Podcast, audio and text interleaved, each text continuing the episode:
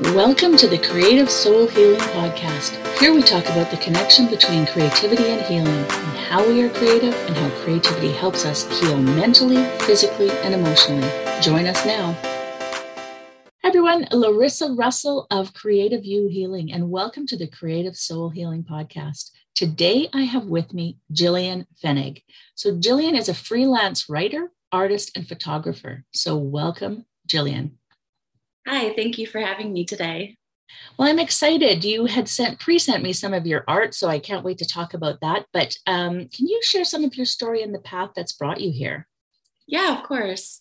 Um, so I've always kind of been a creative person. I was a pretty creative kid, always drawing and writing.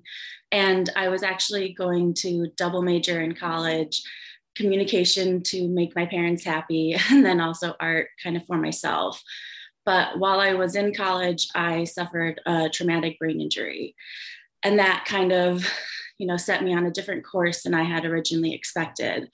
So suddenly I was feeling a whole bunch of different things and emotions that I really couldn't figure out how to articulate. So I kind of went through different stages of the creative process after that. Mm-hmm. And and so is is that part of what you credit to helping you heal through that was was that creative? Absolutely yeah. It, it definitely kind of became like a therapy so to speak. Um, so like my immediately after i had a bunch of scars on my face from the accident. Mm-hmm. and so i really took that first year and kind of dove into like what is beauty? What does it mean? Who who gets to define these standards, all of that kind of stuff.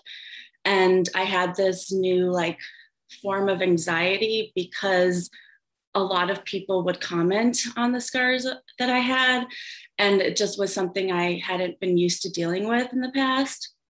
And so um, I actually threw an art show while I was there and I named it Pulchritude. And I don't know if you're familiar with that word, but it means beauty but it kind of sounds ugly. So something I really kind of connected to of like beauty can be found in so many more ways than what I was used to seeing it as.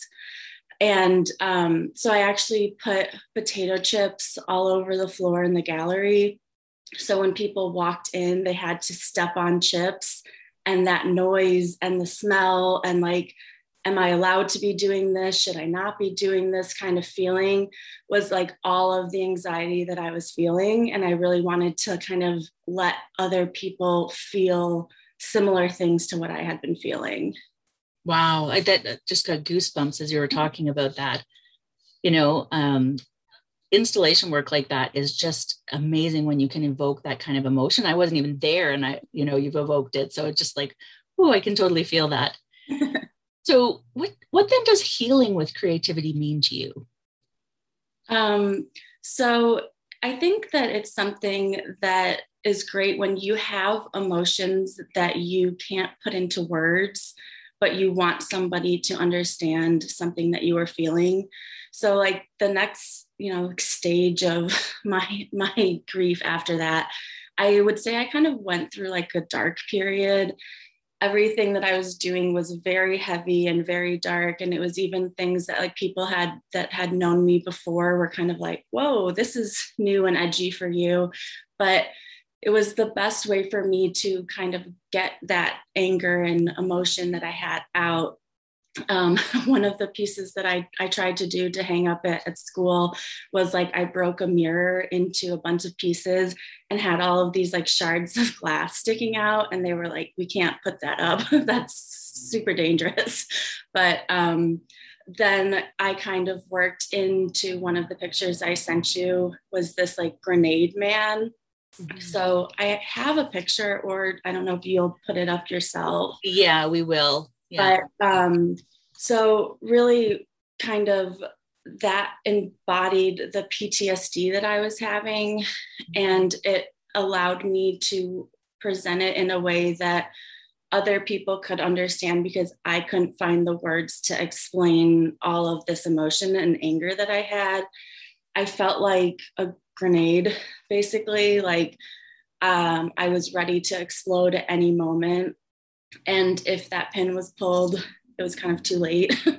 and so, um, but the way, the reason I put the grenade man in the suit was because I looked fine to the outside world. I looked like a happy college kid that was, you know, just going through some things. So um, I wanted to kind of have that like presentable look while also being this explosive person that could come out at any moment.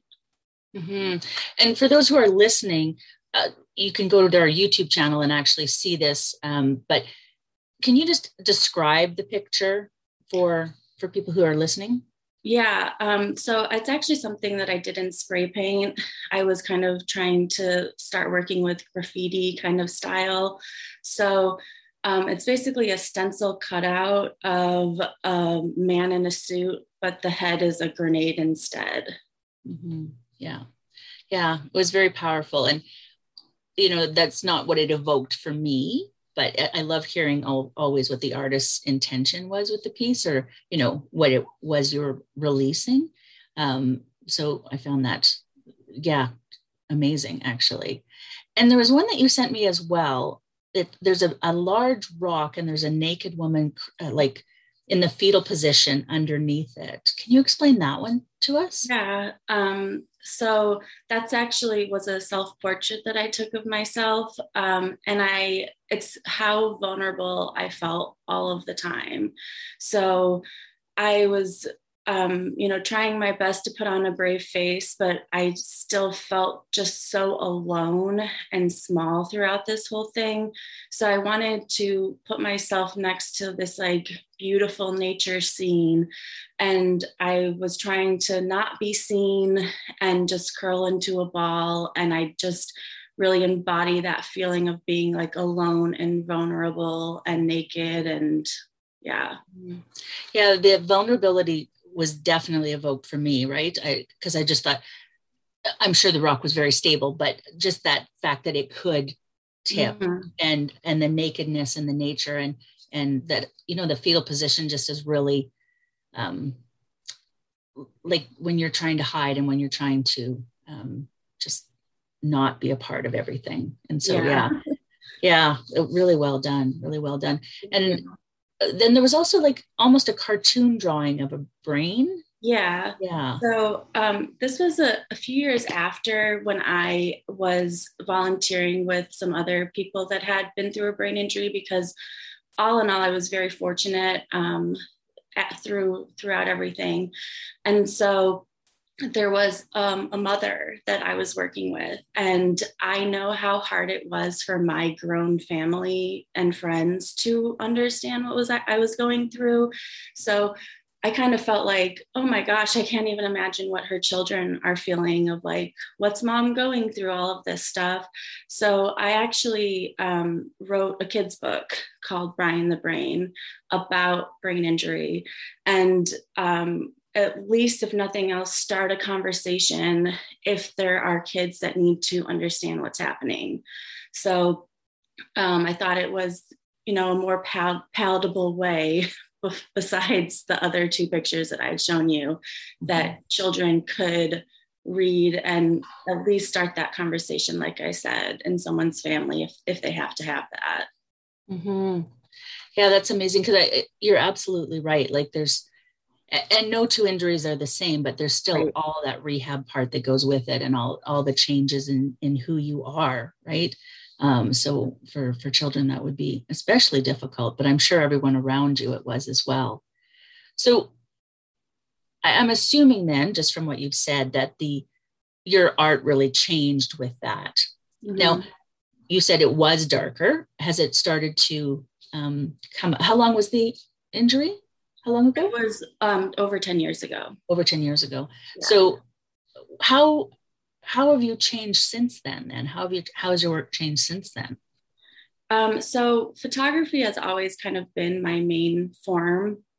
And um, through some other body confidence issues of growing older and stuff, I kind of hid behind the camera and didn't stop putting myself in front of it and taking these self portraits and making myself vulnerable the way that I had used to, to before. And that is actually something that has helped me through COVID because I haven't been able to photograph other people. So mm-hmm. it's something that kind of forced me to step back in front of the camera and take self pictures of myself again. And um, I'd still say I have some of that darkness, but it's definitely not the same that it used to be.